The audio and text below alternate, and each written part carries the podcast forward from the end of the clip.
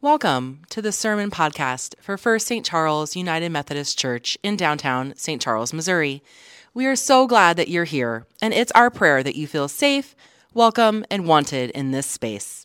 If you're interested in finding out more about us or supporting our ministries, you can connect with us online at firststcharlesumc.org. Today's scripture comes from the book of Deuteronomy, chapter 6, and Joshua, chapter 1. These words that I am commanding you today must always be on your minds. Recite them to your children. Talk about them when you are sitting around your house and when you are out and about, when you are lying down and when you are getting up. Never stop speaking about this instruction scroll. Recite it day and night so you can carefully obey everything written in it. Then you will accomplish your objectives and you will succeed. This week at Vacation Bible School, we've been learning how heroes are called together to serve God. Heroes are called to follow Jesus, work together, and listen to God. And our theme verse for this past week was So let's strive for the things that, bring peace and things that build each other up. Romans 14 19. Following Jesus means we work together to listen to God. When we see lots of examples in the Bible of what this means. One way we can do that is reading and following the laws laid out in Scripture. It's one of the hardest things to do. And yet, and yet it's one of the most freeing things to do. Take Moses and the Hebrew people, for instance. They survived the 10 plagues and Egypt's relentless pursuit of them. They wandered in the wilderness for 40 years without a home, subsisting on manna and wondering if they could ever settle down, not having to travel every single day. Many of these people had spent their entire lives as refugees a people without a resting place.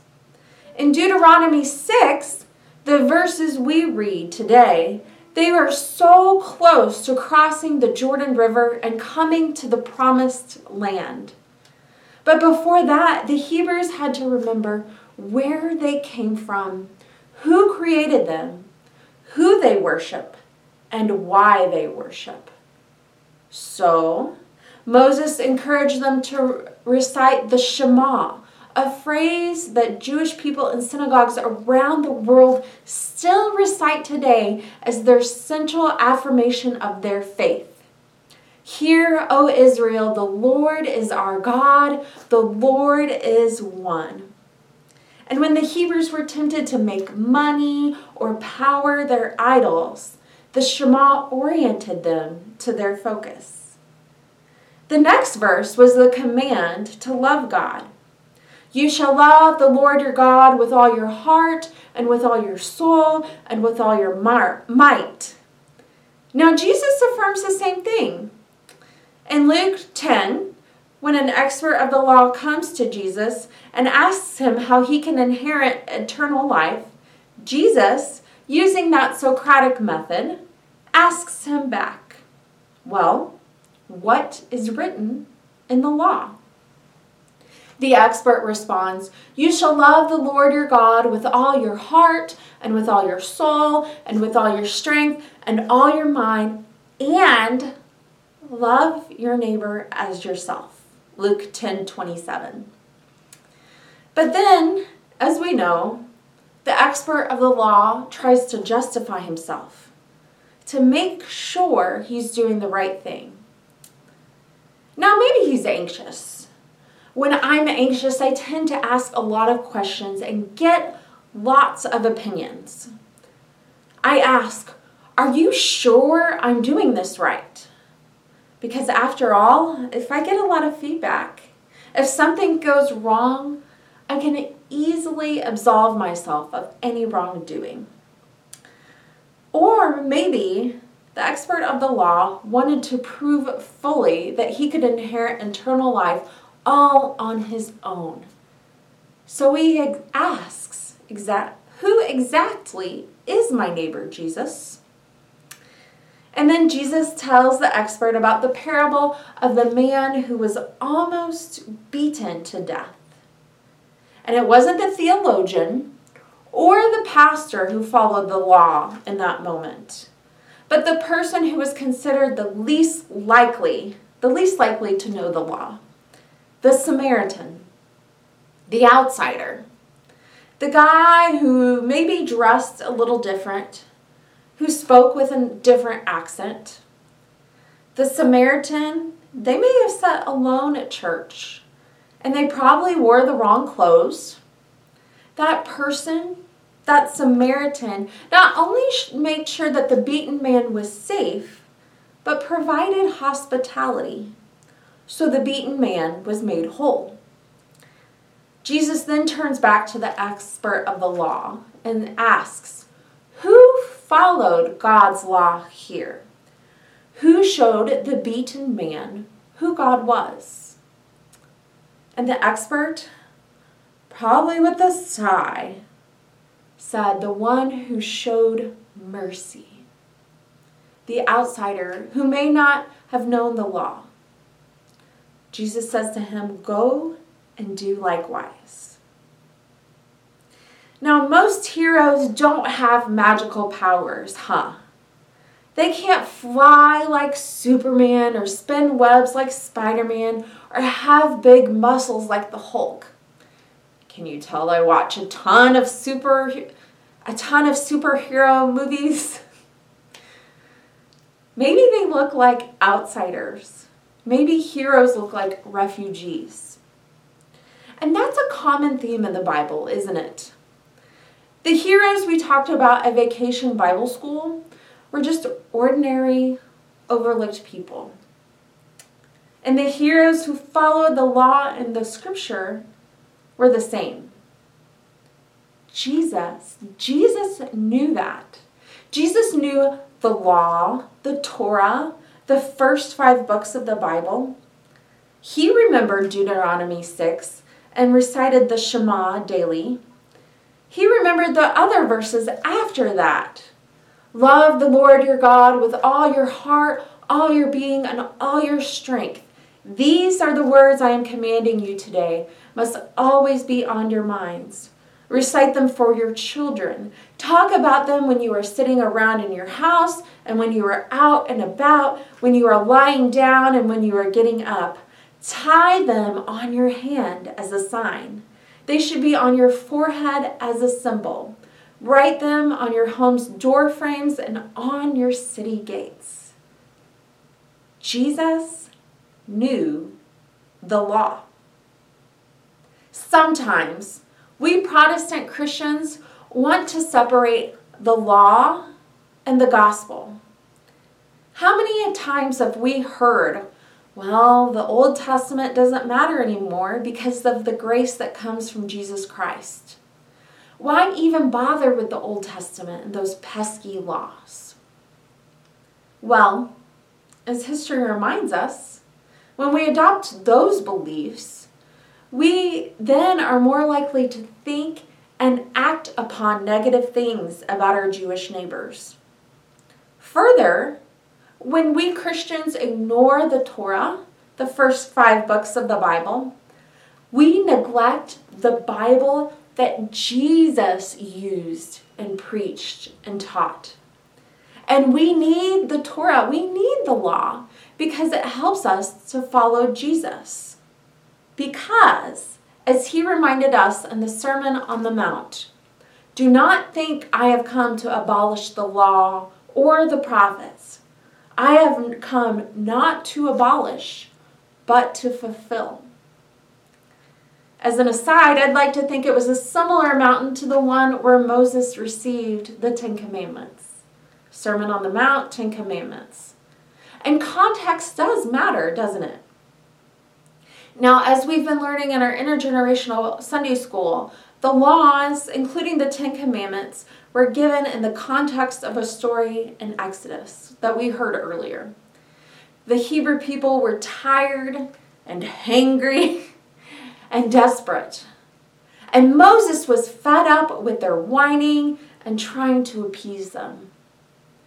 And the people at times turned to idols, melting their jewelry into golden calves out of sheer desperation. Moses was about to give up. And it is in this context that we read the Ten Commandments and the laws of Scripture. So, for today, does God really expect us to follow all the little laws? And how do we distinguish between big themes and little themes? Well, here's what I've come up with. One, let's look for overarching themes. What themes appear in the Old Testament that also appear in the New Testament? What are some major ideas that begin again and again? Many times I prefer to listening to the Bible instead of reading it because my mind finds it easier to identify major themes. So, for instance, in the first five books of the Bible, the Torah, as well as the New Testament, the Bible tells us to protect the most vulnerable among us. See, for instance, you shall not abuse any widow or orphan. Exodus 22 22. When you reap the harvest of your land, you shall not reap to the very edges of the field or gather the gleanings of your harvest. You shall leave them for the poor and the alien, for I am the Lord your God. Leviticus 23 22.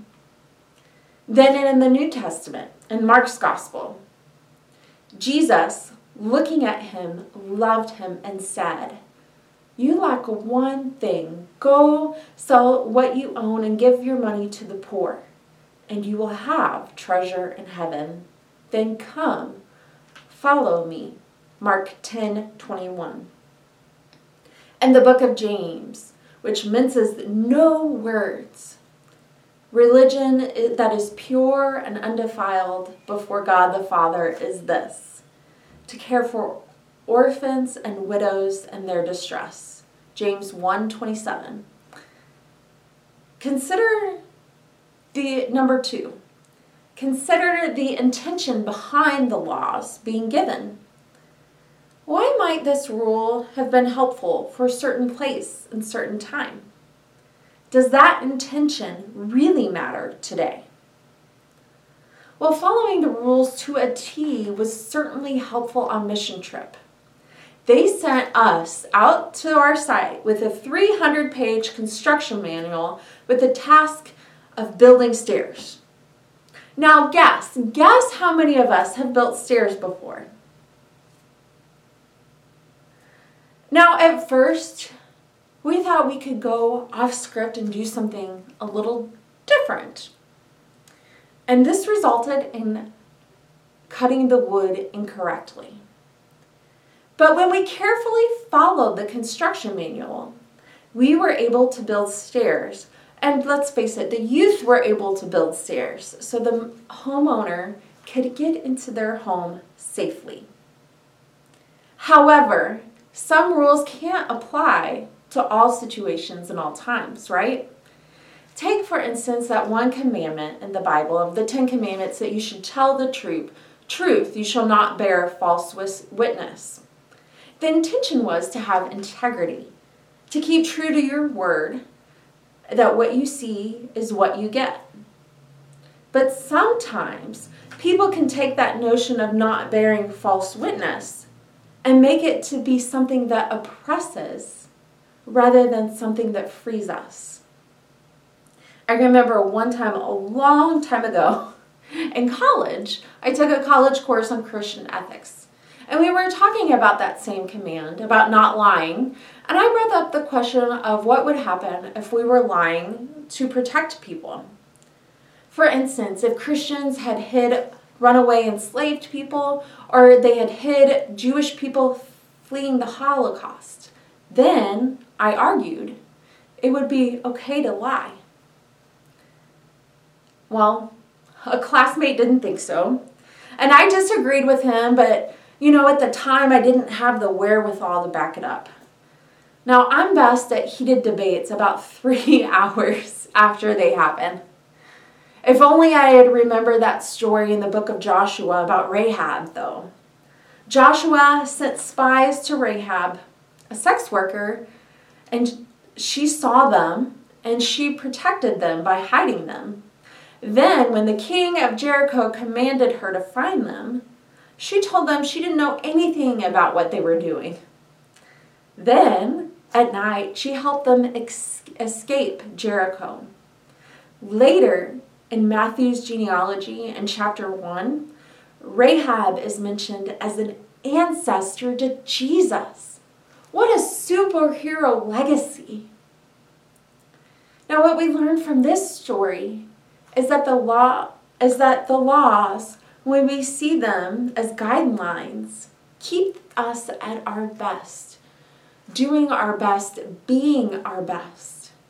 And when we see them as absent from their context and absent from our relationship with God, we see tyrants, and we can even be tempted to use them to manipulate and harm.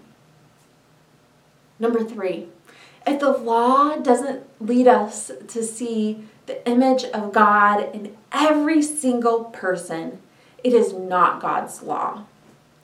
As South African theologian Julian Claassen says of our Deuteronomy passage, true de- devotion to the one God thus implies that we stand where God stands and challenge all dignity denying behavior to all people at all places and at all times. This Samaritan demonstrated devotion to God because they saw dignity in the person who was beat up. In VBS, we saw ordinary people become heroes by listening to what God says and by building each other up.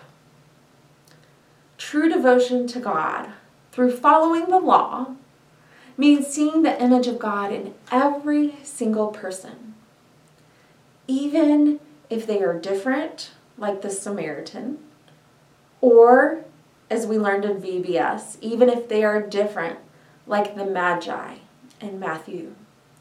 Even if it means going against what the powers of the world tell us, like Rahab, like Martin Luther King Jr. Following the law is both easy and hard. And yet, yet, it can lead us to love.